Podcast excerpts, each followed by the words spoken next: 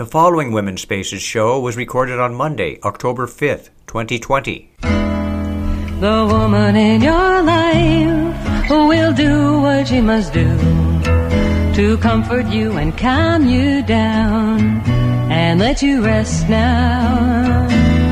Uh, the woman in your life, she can rest so easily. She knows everything you do because the woman in your life is you. To Women's Spaces. My name is Elaine B. Holtz, and I'm your host. With me at the board is my friend, my partner, my engineer, and co-producer, Ken Norton. Good morning, Ken. Good morning. What a beautiful day. Blue skies, blue skies shining at me. Oh, just love those blue skies. Oh, makes you feel really good. The air quality is really improving, and that is a true blessing to all of us here in Sonoma County and Northern California. Well, I have a very special guest with me today. Joining me on the phone from the great city of New York is Jessica Litwak. RDT, PhD, who is an award winning playwright and actress, a registered drama therapist and educator, a coach, a puppet builder, an international leader in the field of socially engaged theater. Boy, I can't wait to discuss that. Socially engaged theater. She will be talking about her career, and we're going to do a little piece of a little one woman uh, play that she wrote on a suffragette, uh, Selena Solomon, who was a California suffragette who was influential in California, women winning the right to vote. You know, in California, we got the right to vote in 1911, which is very, very interesting. And Jessica is going to be performing this uh, on the uh, website of the uh, Petaluma Historical Library, and that's going to be happening on October 8th. And if you go on www.womenspaces, you can find out exactly uh, when that's happening and how you can listen to it and watch it. And also uh, a reminder, you know, mark your calendars for a Monday, October 12th from 7 to 8.30 p.m. via Zoom, and all that information will also be on um, on our website, and it's going to be presented by the League of Women Voters is It Matters Ballot Measures Watch November 2020, a virtual forum uh, about big ticket ballot issues uh, facilitated by SSU, Sonoma State University political science students. So that's going to be Monday, October 12th, and you can go on to the League uh, of Women Voters uh, website. And again, we will have all this information on www.womenspaces.com. Well, we have a full pack show today, but as always, I love to go into our history is our strength. And also last week, if you remember, it was the last Monday of the month. And I'll tell you, with all the fires and all the stuff that's been happening, man, I forgot to do the pledge. So I thought, hey, let's do it. Let's do it the first Monday of the month. And that's today, October 5th, the first Monday of the month. So we will be doing our Women's Spaces pledge. So let's go ahead. Let's talk about our history as our strength. Some really interesting things happened. I love, I go on to the, um, National uh, Women's History Alliance that was founded here in Sonoma County, and they have all these things written by every month, all the different historical uh, events that happened that women were involved with. Well, on October 3rd, this is very interesting, 1904, Mary McLeod Bethune opens a first school for African American students in Daytona Beach, Florida. Wow, October 3rd, 1904. The first African American students were able to go to school there in Florida. Amazing. A shout out to Mary McLeod Bethune. What an accomplishment. And then on October 4th, 1993, God bless her, Ruth Bader Ginsburg joined the United States Supreme Court as its second woman justice. As you know, she recently passed away, which is very, very, very sad. And then on October 8th, 1993, Toni Morrison became the first African American woman to win the Nobel Prize, Peace Prize in Literature. What an accomplishment that was. What an accomplishment that was. I never knew about Toni Morrison until the, all of a sudden the Black Lives Matter started, and all of a sudden she became very, very uh, familiar to me, and she did some great writing. So that was in October 8th, 1993, the first, oh my God, the first African American woman to win the Nobel Prize for Literature. What an honor that must have been. Well, there's a real important birthday that happened also. In October 4th, 1908, she passed away in 1995. Eleanor Flexner, influential author and historian, wrote Century of Struggle, the women's right movement, rights movement in the United States in 1950, and Mary Wollstonecraft, a biography, a biography in 1972, which was very, very interesting that women were not at that particular time writing historical uh, information for us. So this is really an honor. So happy birthday to Eleanor Flexner. And then today, which is October 5th, but in 1959 was when she was born and she just She's still alive, and that's Maya Lin, artist and architect of the Vietnam Memorial in Washington, D.C and other public sculptures. And she's also the author of Boundaries, which was published in 2000 excuse me, in 20, 20, 20,000, no, 2020. What am I saying? Come on, wake up, Elaine. anyway, it's very, very interesting when you think about this. When I was in Washington, D.C., it was amazing seeing that Vietnam Wall. I mean, I just stood in front of it and cried. I cried because I was part of the youth group at the time. I mean, I was younger at that time. We were protesting and protesting the war and protesting all wars. It was like a real, a real time of awakening. That's all I can say. A real time of awakening and I haven't gone to sleep since. You know, it's kind of painful when you think of all the things that are going on. I think of the children in the borders. I think of over 200,000 people plus, oh, actually over 208,000 plus people dying in the United States of this horrible virus. And now we have the president of the United States who was an absolute denier about this virus. You know, I can't, I, every time I see him making fun of Joe Biden in that, uh, in that debate, it just, I just cringe. And now here he is in the hospital. And you know, I ask myself over and over and over, I do not wish anybody any harm. I mean, that, you know, I have a belief that, you know, if you wish somebody harm, it's only going to fall back on you. So I definitely do not wish the president and the first lady much any any harm. But what keeps going in on my mind is I hope that they learn the lesson and they see what's really going on in this country. You know, people are suffering. We're not only suffering economically, we're suffering physically through getting this disease and, quote, the fear of getting the disease. I mean, Ken and I have been in isolation. We were figuring it out when we were driving down to the station today, since March 7th. You know, I mean, it's been one thing after another. And I've decided with the shows, I'm trying to do a little bit of an upbeat. You know, let's let's think positive about this. I mean, one one thing that I really believe is so important about the pandemic and what it's done, it's really given people a new awareness about what's going on in the world, in our country, the attitudes of our leaders. I mean, it's everything's on the surface. You know, there's a there's a book called The Emperor Has No Clothes. You know, and that's what's happening. I mean, our legislators. They're naked right now. We see how they have been functioning, and there has to be some change.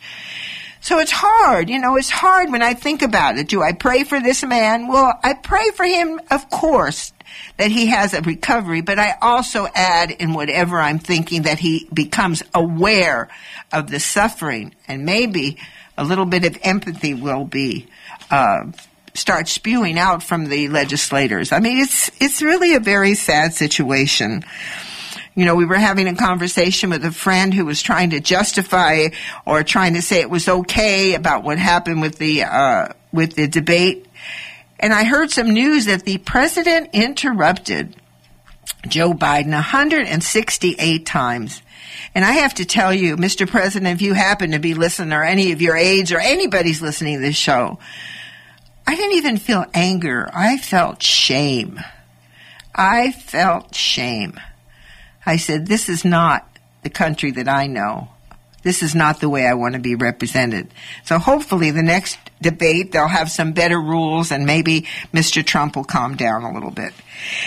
Anyway, we're going to do the pledge now. You know, I love the pledge. You know, I do it four or five times before I go on the air because, you know, I say things every once in a while that people disagree with and, you know, I'll get an email or someone will, actually, when I used to walk around downtown, people would actually stop me and confront me and I go, well, thank you for sharing. But I also remember the pledge.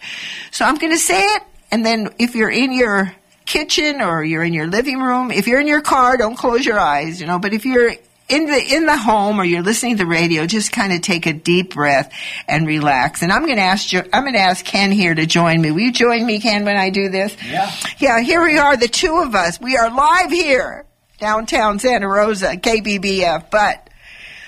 We still know there's a listening audience out there and we're all struggling and we're all in this together. But the most important thing for women is to realize that you are 51% of the population and you need to speak out, but you need self-esteem. You need to feel good about yourself. And hopefully this simple little pledge helps you realize who you are as a person and how important it is for you to step outside of yourself and realize that you are valuable and you do have a voice.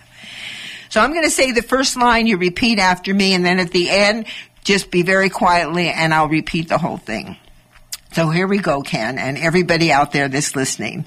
My self esteem My self-esteem does not depend does not depend on anything on anything outside of me. outside of me. My self esteem My self-esteem depends depends on my relationship on my relationship with myself with myself and my higher power. and my higher power. Wow. So I'm going to say it. Boy, that's some pledge. I love it. You know, I developed it for my grandson Ryan. And he's 31 years old now. He's about 7 years old when I when I wrote this for him. So here we go, the Women's Spaces Pledge. My self-esteem does not depend on anything outside of me. My self-esteem depends on my relationship with myself and my higher power. Wow. I'm thinking about changing my higher power to the creator. You know, the one who creates the birds and the bees and the flowers and humans and whatever. I mean, all, we're watching our garden bloom and it's just, it's like a, it's like a miracle. You know, we watch the butterflies. Where do they come from? We watch all the little insects. Where are they going? What are they doing? You know, we get pissed off because, oh my goodness, those darn slugs, they're eating our plants again. You know, the, oh, all the different things that go into the garden. It helps you to see how beautiful, how beautiful the world is. And you know, after having all those days with red skies and a red sun, it is such a beautiful experience to see the blue sky, to see our sun. You know, the sun was covered.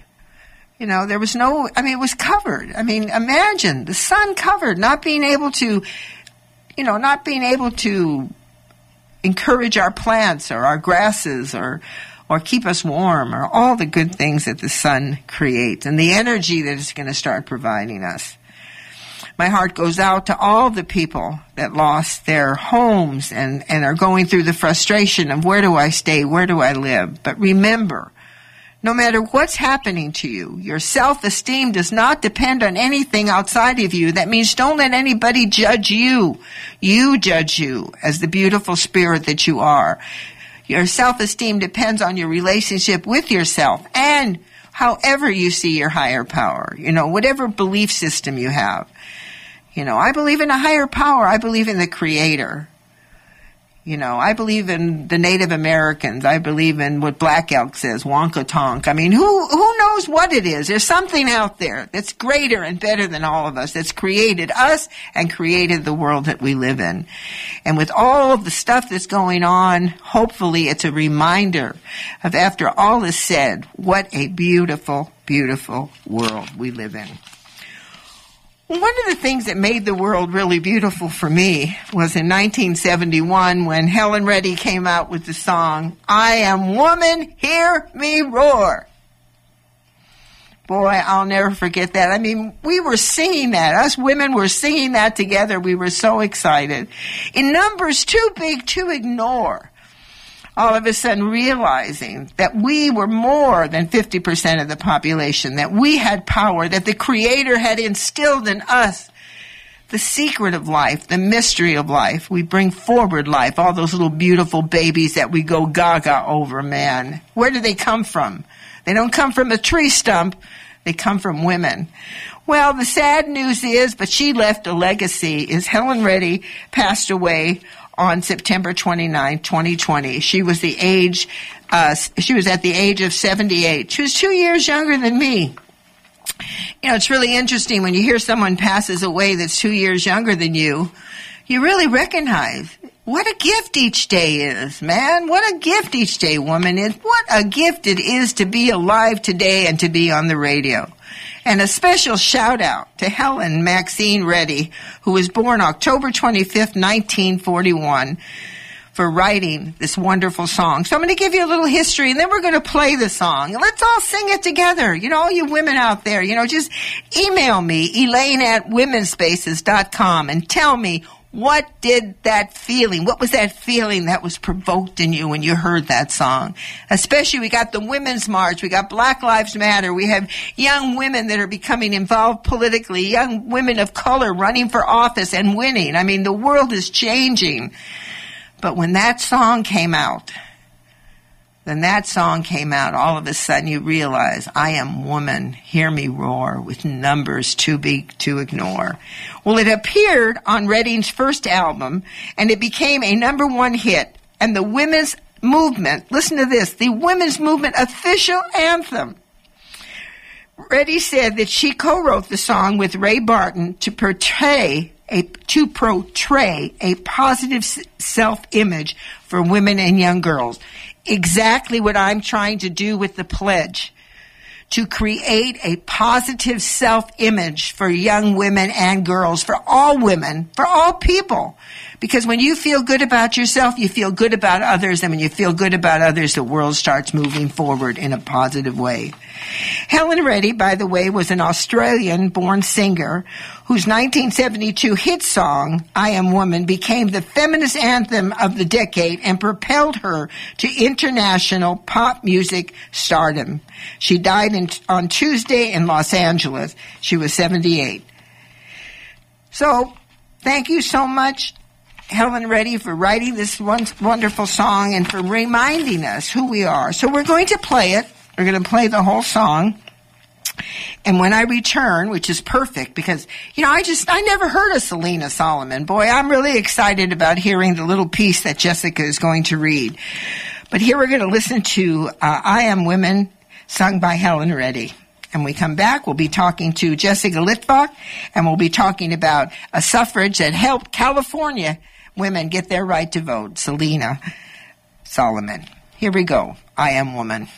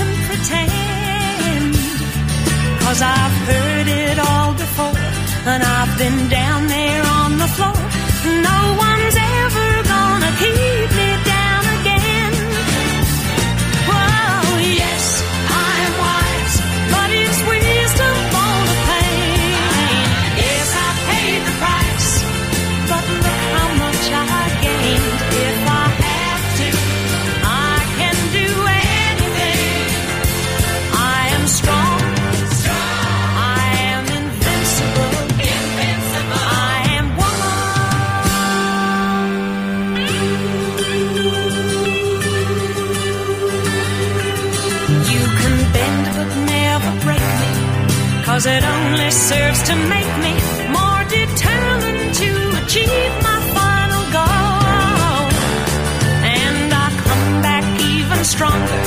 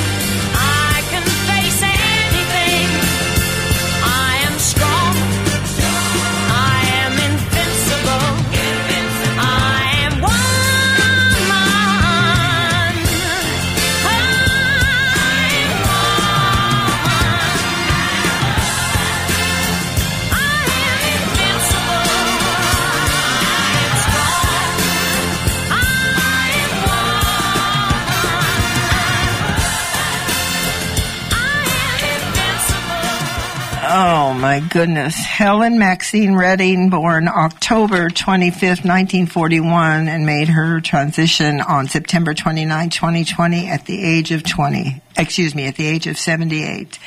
Thank you so much, Helen Reddy, for bringing us that song and reminding us. And when I heard the line, wisdom born of pain, I was thinking of my beautiful great granddaughter Satori being born and listening and watching my granddaughter Amber give birth. Boy, the pain when she gave that last push, the scream I heard was beyond anything I've ever experienced. And then all of a sudden, this beautiful, beautiful gift of life. So I am woman, hear me roar with numbers too big to ignore.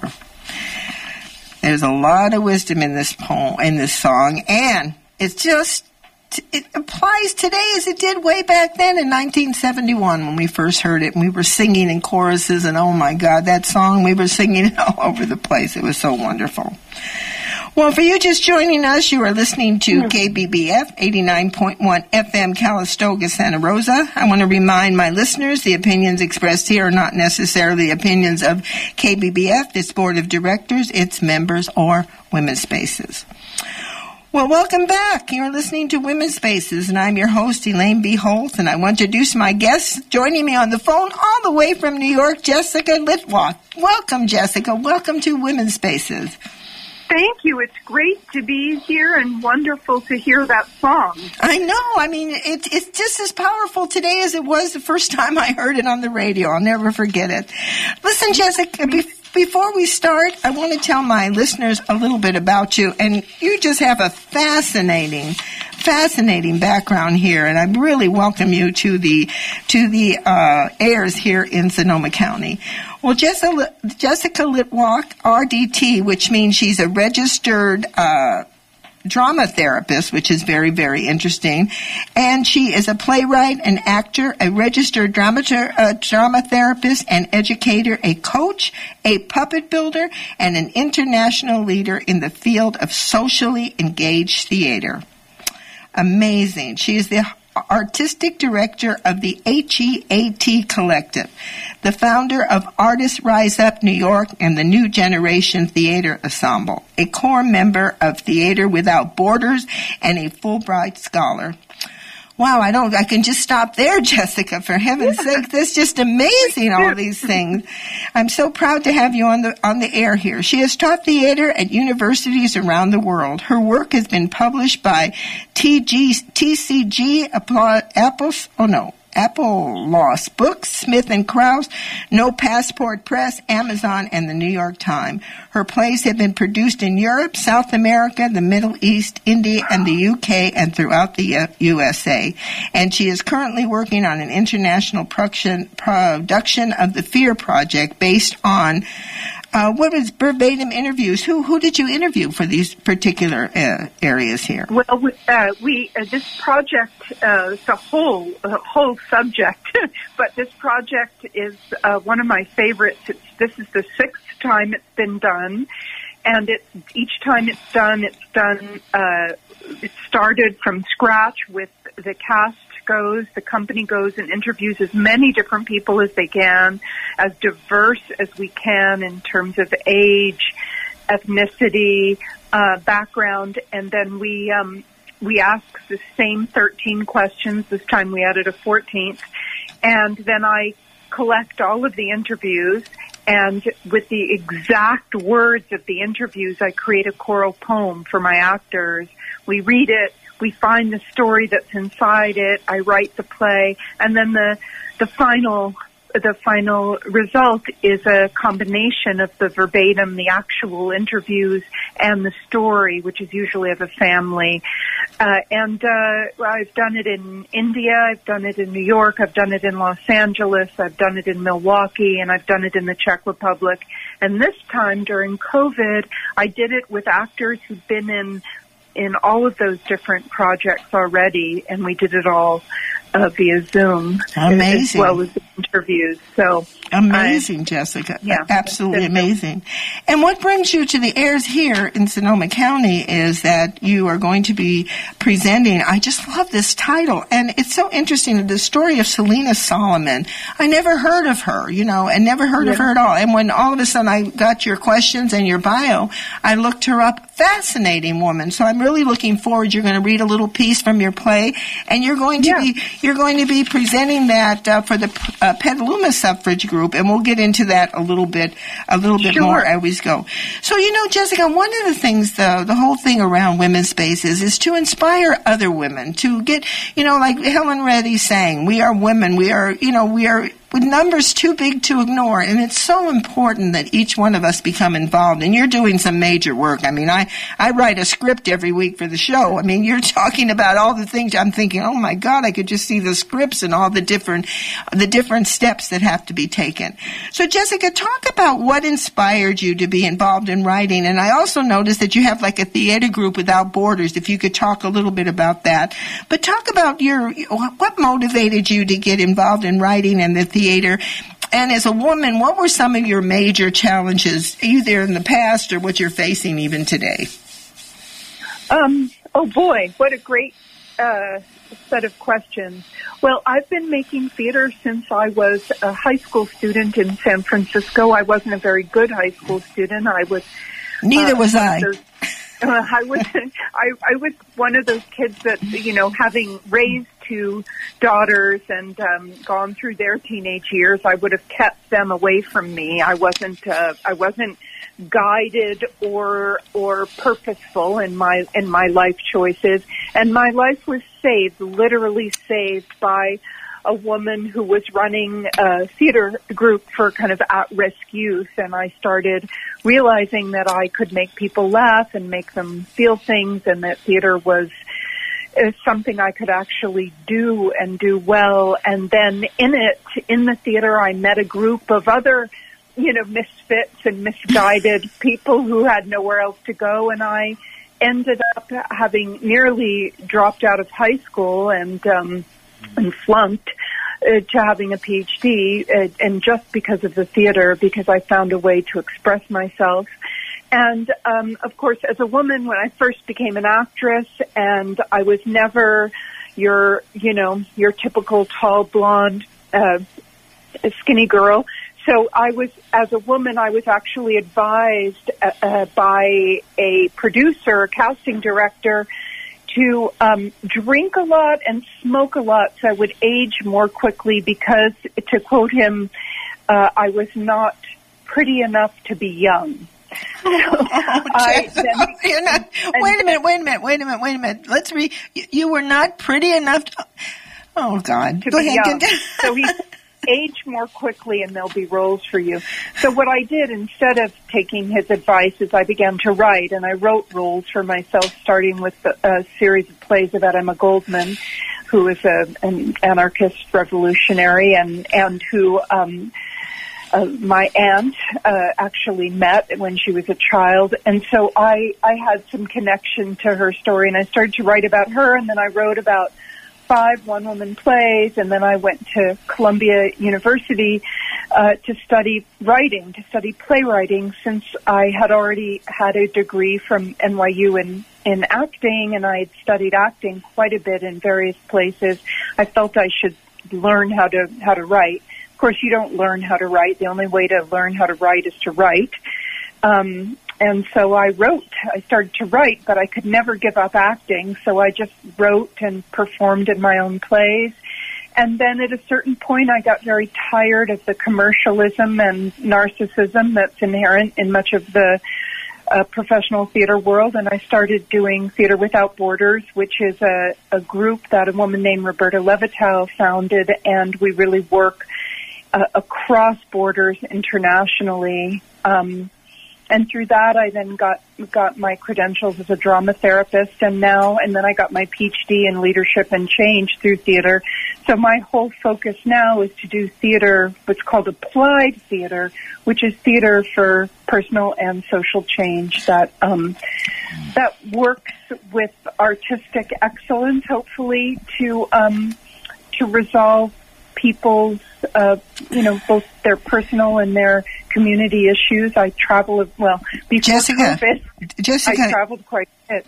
Jessica, I asked you what were some of your challenges. What I'm seeing is your life itself was a challenge. I mean, congratulations. I mean, that, that's the whole idea. You know, when, when I did the pledges, my self-esteem does not depend on anything outside of me. Someone outside of you told you the only way that you could be at, because you weren't pretty enough, that you had to do certain things. And instead of that, you turned it into a very, very positive thing by writing for yourself, by doing different things that made you feel better and presented a gift, lots of gifts to the world. Well, you know, it's really interesting. We, when I got your, when I, I believe it was Trish Allman uh, from Petaluma. She's the president of the uh, of the Commission on the Status of Women. She was the one who first introduced me to you. And the thing that the thing that was so interesting, why, why she found it interesting and why she brought it to my attention was the fact that you did you did this play about Selena Solomon, and I believe it's fifty. What? How did it's called? Fifty thousand thousand mice. the, yeah. the story of Selena um, Solomon. How how did you? And it's going to be presented at the uh, Petaluma Museum, and we'll we'll give the information at the end of the interview of how people can see it and hear it. But what what what what was the inspiration around Selena Solomon, and how did you find her? Well, someone actually. Uh, found me, uh, a, a, woman who is involved with um, with the suffrage in in Petaluma. Um, the play will actually be be streamed at the Petaluma Museum as a result of of her involvement, and it'll also be done in a solo festival at the Marsh on October 10th. So uh, I want to remember to to um, cite both of those opportunities to see the play. Uh, and she uh, she asked a local theater I was then directing at a, a Cinnabar and asked if they knew actually a, a, a playwright performer who could write a solo piece. And I happened to be Jewish, and this and Selena Solomons was a Sephardic Jew. So I read her documents and then uh, went to the library at UC Berkeley and did all this research and and I had never heard of her either, and I found her fascinating, and and so I wrote uh, this piece, which is a solo piece, but it it has eleven characters, not just Selena, but many others, and. Um, yeah, and I'm very grateful that I found out about her because so many wonderful women of history are not taught in in our history books and history classes. So I was very excited and having written about a lot of women of history in, in my plays, I've written close to 40 plays and I've used women of history quite a bit. So I kind of found my way in and then used poetic license to create a story that um, may or may not be true. you know, to get a little to get a little clarification before we're going to to my listeners, we're going to do a little piece. We're going to do about a five to seven minute reading here, and uh, so we can get a little bit of an idea of what the play is all about. But can you explain what does it mean by being a Sephardic Jew? From my understanding, it's a, it, they're from Spain. Uh, what did you find any other deeper information about that? Well, yes, I, that is something I've known about quite a bit. I've written about. Um, I've written about the, interaction between the Sephardic Jewish community and the Islamic world in ancient Cordoba, where there was a, a wonderful, wonderful period of time when Jews and Muslims were um, were living in, in in a kind of peaceful coexistence. But um, the my family's are my family's Ashkenazi, which means we come from Russia and Poland and Eastern Europe. And Sephardic Jews tend to come from Portugal, Spain, or even some of the Arabic countries. There was a huge um, Jewish population in Iraq, for instance. Um, so, and I've actually been to Iraq and, and been able to look at the remnants of what was once the Jewish quarter. So it's a very different um, same, you know, same religion, different traditions, different foods, um, and uh, historically quite an interesting uh, relationship between the Ashkenazi and the Sephardic Jews. And interestingly enough, in San Francisco, there was quite a strong Sephardic community, and many of them came uh, to the Bay Area for the gold rush. Amazing, So- amazing story. Well, let me explain to my listeners a little bit what we're going to do now. And if you don't mind, um, if you don't mind, Jessica, there's a the first paragraph, the setting. I'll read the setting so you can get into the play. Is that okay with you? Oh, sure. If you yeah, want to, that's yeah. Let me just this way, you know, kind of gives you a chance to take a little bit of breath. But let me explain to my listeners what we're going to do. We're going to listen to a part of the performance that you will be able to see on the Petaluma Museum uh, Library's website. Um, we'll explain all that at the end at the end of the show, and everything will be on www.womenspaces.com. Um, we're going to read about five to seven minutes. It's going to be a part, a portion of the play, and then we're going to take a musical break. And the song that I'm going to play, I want to explain this. This is a very, very uh, deep little uh, presentation we're going to do. This woman went through quite a bit to do what she had to do to help California get the women get the vote. But we're going to play also the prayer of Saint Francis, just to remind folks, you know, like here, here's a woman that stuck out her neck, you know, to do what she did. And you heard Jessica's story before that, you know, how she overcame some of her challenges. And it's very important that we ask ourselves to be a certain way so we can move forward. So I just want to explain that. So go ahead, Jessica. Go ahead. Okay, I'm going. I just want to say a couple of things. I want to tell the, this little portion is just going to be the first, you know, five minutes of the play. But I wanted to say that if you read the description, this would be the description of the live theater piece. You won't see any of this. Um, what you'll see in the Zoom version of the play, either at the Marsh, which is going to be a shortened version, or at the on the museum website, will be me, um, you know, reading the full play and acting it out. But you won't see any of what could happen in real life. And when the theater comes back, and I believe and hope that it will, this description that you're going to read will be a, a sort of if you have the the one that that um, that's at the beginning of the play would be in a, only in a live theater setting. And then I also wanted to tell the your listeners the source of the title, since that will also not be in the little five minute section that I read. Um, if that's okay. Go right ahead, my love. So, um, 50,000 Mice, the reason for the title is that um, in my research, a group of women, including Selena Solomons, 40 women, went to the legislature, the California legislature, and they said, and they, they pleaded for suffrage and said, we are small in number, but we represent 50,000 Californian women. And the chairman sneered at them and said, you're nothing more than 50,000 mice. And Oh. so when I read that, that's where I grabbed the title from. So that's the source of the title. Boy, these, you know. You know, Yeah. when you think about us getting the vote by one vote, we if, we if we didn't have that one vote, you know, it wasn't a unanimous decision, and then you hear a judge saying something like that. Oh, shame on him.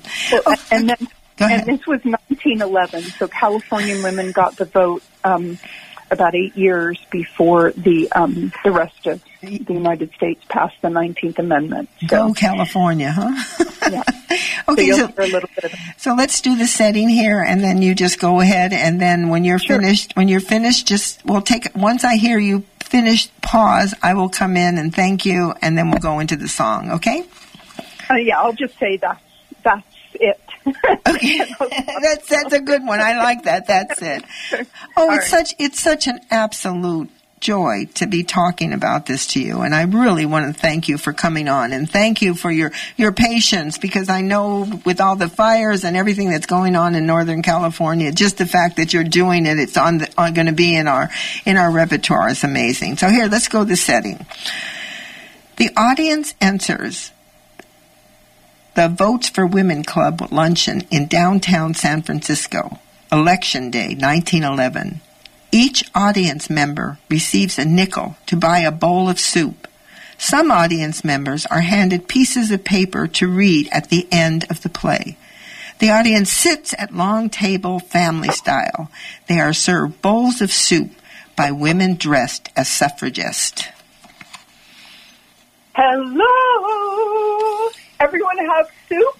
Oh, it's so wondrous to see you all. Can you believe election day is finally here? October 10th, 1911, the moment we've been working for. Now, quick instructions before we move out to the polls. We have to be on our toes today. No stone unturned, no precinct unattended, no man in the city of San Francisco left behind. We have to get to every single male by the time the polls close and make sure they are voting with us. Now, 15 years ago, the women of California fought and lost. In 1896, we made mistakes. We are not going to make those mistakes today. Last time we tried to win suffrage for California, it was just the blue blood upper class controlling the game. But the Votes for Women's Club has galvanized the working women of San Francisco, and you are powerful. I will thank you from the bottom of my heart, but not until we win this. You each have your district assignment, so eat up and we'll head out. Hey, hey, hey, slow down, baby. Selena, baby, slow down, take a breath. Oh, this is Beth Fisk, folks. She's from New York. She calls everybody baby. No, I don't. Just you. Anyway, some folks don't know their district assignments because they ain't never been here before.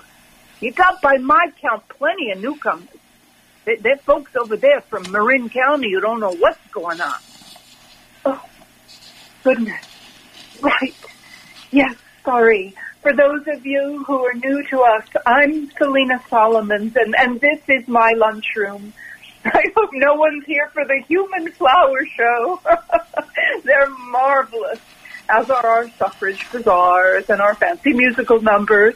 But today is St. Crispian's Day, and you ladies are my band of brothers. Yeah, that's bloody Shakespeare in it. Henry number five, the king. Right you are, Thule. Go on, say it, Selena. We few, we happy few, we band of sisters. For she today that sheds her blood with me shall be my sister. And California women now abed shall think themselves accursed they were not here and hold their girlhoods cheap, while if any speaks that fought with us upon St. Crispian's Day. Uh, baby, there's some gentlemen among us today. Selena, you ought to welcome them too. Oh, yes, you men among us, you advocates of suffrage, you wouldn't be here if you weren't. We need you marching to the polls today to do the right thing, so eat up. Usually, we have a choice of French artichokes with freshly made mayonnaise, Selena's Abba's spiced meat on flat bread. Five cent nutritious lunches are the draw, but as we say in the club, uh, Thule, a girl who comes to eat will stay to lead. But today we are in the battlefield. Today we have leaflets and soup. Yeah, you got your bisque, your bush, your broth, your bouillon, prize winning feast, nickel a bowl. So you may rest here for a few moments in sisterhood, but then we must go out and take election day. So eat your soup. Eat your soup! Quiz the people, Selena. No time for quizzes today, Beth. Quiz the people, Thule. Uh, quiz. When male voters go to the polls today, the only important question on the ballot is, should women be allowed to vote? Yeah, give our guests a chance to answer, Thule. Okay, here's one. What five states have already approved the radical and controversial idea that women are intelligent and sensible enough to share the burden of democracy. I know. Wyoming, 1869. Utah, 1870. Idaho and Colorado, 1896. And Washington State, last year, 1910. Oh, sorry.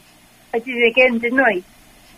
And today, with your help, folks, our state of California will become the sixth state in the union to win the vote for women. We're so the sixth star on the flag of suffrage.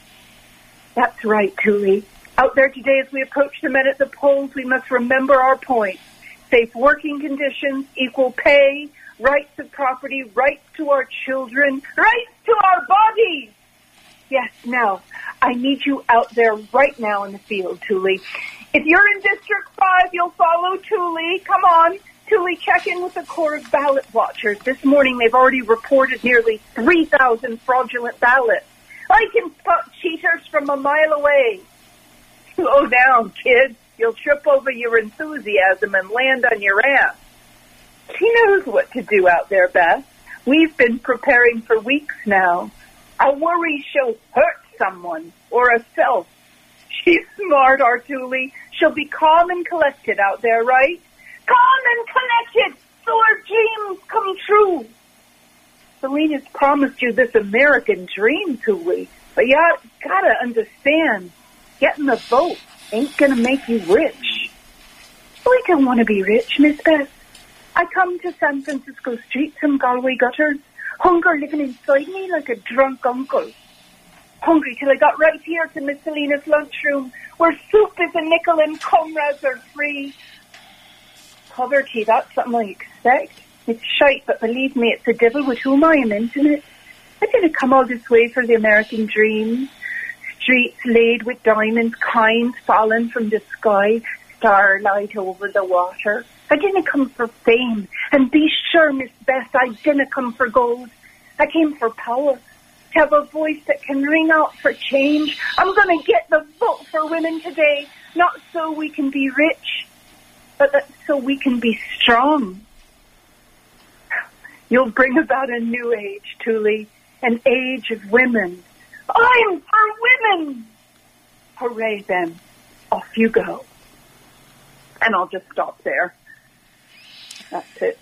Boy, that was pretty powerful there, Jessica. I mean, thinking about what the women went through, you know, and, and five cents for a bowl of soup. I mean, that is just amazing. And when you think about, we got the vote in 1911, we were a few years ahead. Maybe that's why they think of California as such a progressive, a progressive state. That feel for you when you read that? I mean, how you get into all these characters? It's just amazing. Well, I just got into three. They're about they're about seven or eight more. Um, they're they're it's you know I love these women. I've come to know them and care for them and want to tell their story. Um, it you know it's challenging to do five minutes of a of a seventy five minute play or a sixty minute play, d- depending on on which version you hear. Um, but I I, I think it's important. I think one thing I want to say is that in the Marsh version, I'll just be performing. It can only be 60 minutes since it's an international uh, solo festival. So what will be cut out, which won't be cut out at the museum, are videos of an African American actress and a Native American actress reading uh, about voting rights for both the African American community and the Native American community who did not get the right to vote in 1920 with the 19th Amendment but waited much longer Let to me- have let- the right. let, let me let me let my listeners know exactly what we were just listening to. We were just listening to a piece that uh, Jessica is going to be performing uh, on October 8th via Zoom or via video from the Petaluma Museum, and it's called 50,000 Mice, the Selena Solomon story. And it's really, it's, from just this little introduction, it sounds absolutely marvelous. Well, you know, we're coming very quickly to the end of our, of our segment here, and what I would like you to do is talk a little bit about what you mean by socially engaged theater.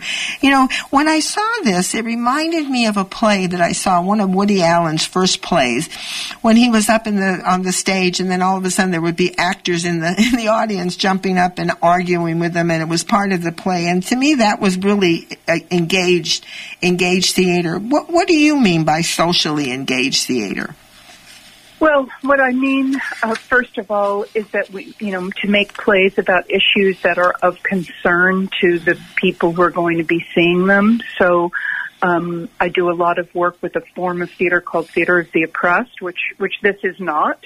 But you know, I've been working uh, for many, many years to make theater um, useful, you know, and and important to those who are listening to it because it's speaking to issues that that need to be spoken to for that for that group. Um, and but engagement does, you know, as you you said, not like Woody Allen, but it does sometimes involve breaking what's called the fourth wall, which is the wall between the stage and the audience. In this play, it's that the audience is having soup, but also that they're uh, when we get to some important dates at the end, members of the audience are asked to read out those dates, just to have it's it's sort of to have the audience feel present and included and needed in uh, very often you go to see a play and you feel like you could fall asleep and the play would go on and, and, and it wouldn't matter that you weren't there. And what I try to do is have theater that meets the audience just as much as the actors. However, I don't force any audience member to get involved. It's not like improvisation where you have to get involved. It's only if you want to. And that's another reason I have audience discussions at the end of every play, not to talk about the play, but to talk about the issues in the play. And then there's another, I guess this must be in tune with that same idea, is you have what is known as the HEAT, and what does that stand for, collective? And is that another, uh, another way to get socially engaged? Yeah, it's just spells heat. Uh, it, it's it's spells heat, the Heat Collective, and and the letters stand for healing, education, activism, and theater. Healing is my work as a drama therapist. Education is you know a deep, deep um, part of my work and my life, and almost all my plays are, are educational. Activism is this thing I just spoke about of how is the how is the play meaningful to the community, and theater is the modality that I that I speak through in my in my whole life. It's the only one I know. As I said earlier, I've been you know I've been involved in this profession for 40 years, so it's um yeah, so that's yes, it is all about how to engage the audience, how to connect with with society, and how to face issues that need to be faced in a in a sensitive and creative way. Amazing, amazing work. Well, just give us a quick sentence because we we're, we're just down to the wire. Is number one is how do you keep your your hope alive in these times, and where do you get your all your energy, and your website, and any and a little bit of information on Petaluma. But we got to go real quick. Okay, well, my website is just uh, the the heat collective.org. Um, the museum, I think you can find everything from the um, the Petaluma Museum website. Uh, I think that the show starts to air on the 8th of October, and then the Marsh has the Marsh International Solo Festival, and the show just is once uh, live streamed on October 10th on Saturday. And uh, Hope Alive is I just look at all the people out there who are doing so much more than I am, whether it's Doctors Without Borders or the people that are on the front lines of the voting, um, the the voting uh, push, and everyone and all the actors and creative people I work with. Those of us who are um, taking steps to uh, to keep our hope alive through action and through compassion and. Um, and that's you know that's what I look to. I look outside of myself and see the need, and that gives me the hope to to keep on creating stuff. Well, I haven't met you in person, but from this conversation, I want you to know that I look at you and think of you as a beautiful soul who has well, a lot, you. a lot to offer us, and I want to thank you from the bottom of my heart. Well, folks, well, go I'll ahead. be glad to get back to Northern California soon. Well, I look Um, forward to that. I look forward to yeah. meeting you, and I'll let you know. I'll, uh, I'll send you the link so you'll know everything because this interview will go on the website, and I am going to also let Petaluma know that we. I've already talked to them. They know that we're doing this interview today. Wonderful, wonderful. Well, thank you so much. It was inspiring to to speak with you. I'll ditto to you, Jessica. Thank you again. Well, folks, that's Okay. it. That's it for our show. A special thank you to Jessica Litwak, RDT, which means she's a registered, let's see, a registered drama therapist, uh, PhD. She's an award-winning playwright, actor, registered drama therapist, an educator, a coach, a puppet builder, and an international leader in the field of socially engaged theater. And a special shout out to her for bringing us, bringing Selena Solomon to our attention, who helped California women get the vote. Well, that's it for our show. A reminder, tell your friends, Women's Spaces will be aired again at 11 p.m. this evening. I'm excited. I get to listen to my own program.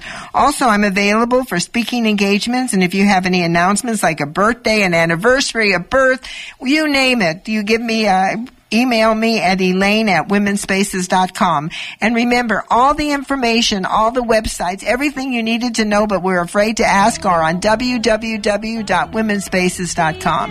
This is Elaine B. Holtz. You've been listening to Women's Spaces. Thank you so much for listening, and I look forward to being with you the next time. She's someone to pursue.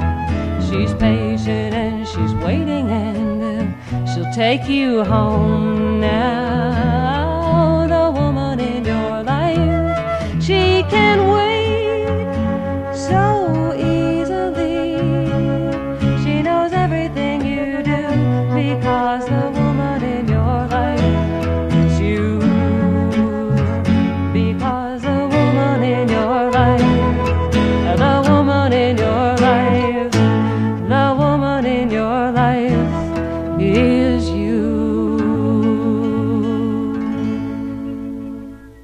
The previous Women's Spaces show was recorded on Monday, October 5th, 2020.